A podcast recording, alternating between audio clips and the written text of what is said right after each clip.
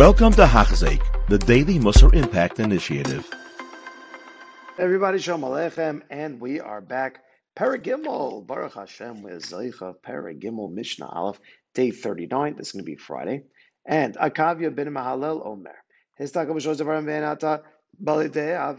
Give a look at three things, and you will not come to Averuk very quickly. Da, you should know, Me'aim Ba'ata. Know where you came from. And so Zakt Yana. Ubizman Ba'ata. And when you give a look at where you came from. So then, Tigrom Lecha Shafal Ruach Hashem Kol Gavalim. Know where you come from. And we know where we came from. The Mishnah is about to tell us, man, that you came from nothing, from a nothingness of a drop of, of nothing that uh, from a, a, father just giving over life in a zera into a kid. You started from nothing. And when a person looks at that shafal ruach, then his ego is completely just taken apart. It's taken apart because ich bin a gornisht, because it came from gornisht. That's it. Meaning that we're not looking over here to depress anybody. That's not it. But to understand that your place in life is one in which you came from an impossibility. You came from a miracle. If you look into the how are you alive? What did you start from? You were a so then a person should really take that to himself and be like, well, then do I really have what to be egotistical about? And where are you going to? And the Mishnah tells us that you go into a place full of worms inside the ground. And if you really think in your heart, you really sit to think about it, in the end of the day, there's nothing that can be taken with me. So what am I filling myself up with now? To be more worm food. That's what I'm doing it for. You're working so that the worm should be able to have more to eat after you die.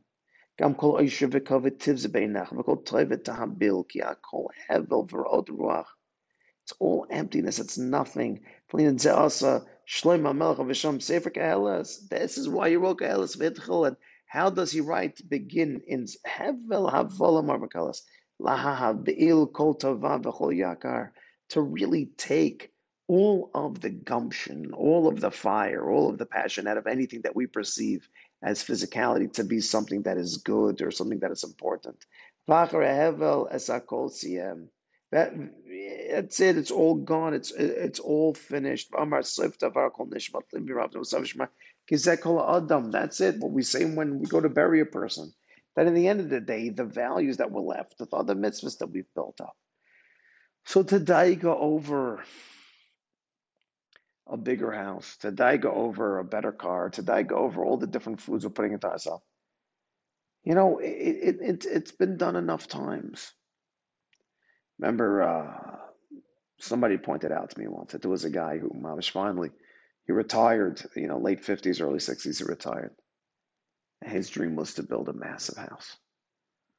And he flew in, you know, different countertops from Italy and different chairs from uh, the Far East, how they made them just by hand, and everything had to be just, just, just. And his kids were saying to move into that. No, it's got to be perfect. The swimming pool and the tiles inside it, and the tiles in the bathroom.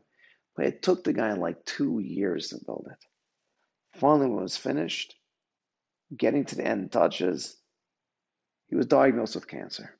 Six months later, he was gone. The first people to be in the house was his children who sat Shiva for him. What does he have from that? He died good for two years. He dreamed Hevel Vahavalim. He created a fantastic world in which he believed that's reality, and in truth, it was nothing. So says the Mishnah over here, I, I don't want you to go down that path. I don't want you there.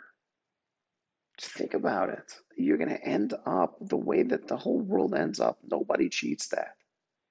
There's certain things that are so certain that to live any other way is a fantasy. And to live a life of fantasy is not a life that builds Olam Haba. Uh, and who are you giving your cheshbon at the end of your life? And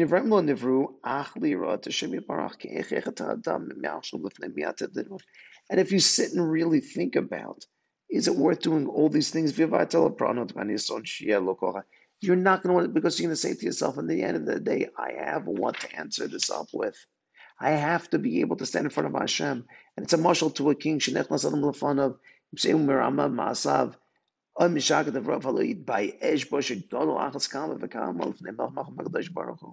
if you're brought in front of a king, if you're brought in front of somebody you know, if you're brought in front of somebody who, who mom you grew up with, let's say, and and they find out all these terrible things that you've done, how embarrassing that would be. Certainly in front of Hashem. Now let's see what what is this busha in front of Hashem. He tells us a fascinating thing. We'll finish it off outside. He tells us you know, when it comes to a human being, so a person can go and a person can say, Look, I messed up. What do you want me to tell you? I messed up. Yeah. And after a year or two, maybe after a month or two, you forget about the mess up. You forgive yourself. He tells us the reason why is because the guf, the physical body, is literally it's created like that. We're wired to be able to forget. And because that's literally our buildup of whom we are. So we don't understand this concept of busha as much because time heals. It just it heals all wounds, it heals all and it you just keep on moving on. But here's the crazy part. The neshama, the neshama doesn't forget. And he says that when you stand in from the Eibishter and you're neshama is stripped away from your guf, and it's just the neshama alone sitting there. It doesn't forget. It has everything on its plate. It has every last thing that we've done, both good and bad. And standing at that moment, can you imagine inside your hard drive? Now, we see that when it comes to computers, and so you can delete your history or you can delete certain things. Now, I'm not a computer guy, I don't understand this, but apparently inside the hard drive or inside the motherboard or somewhere, everything is stored over there. Everything is there. And if they would take that part out and look at it, Kantaka, no matter what you've uh, done, unless uh, if you want to argue and say you can wipe it clean, okay, I'm just using this as a module. So imagine if, no matter what you've deleted from your computer, Lamais if it's on the hard drive or if it's on the motherboard, if that's the case if they would take that out. I don't care that you did it five or 10 years ago, it's still sitting there inside this chip. Similarly, the neshama, it's still everything that we've done.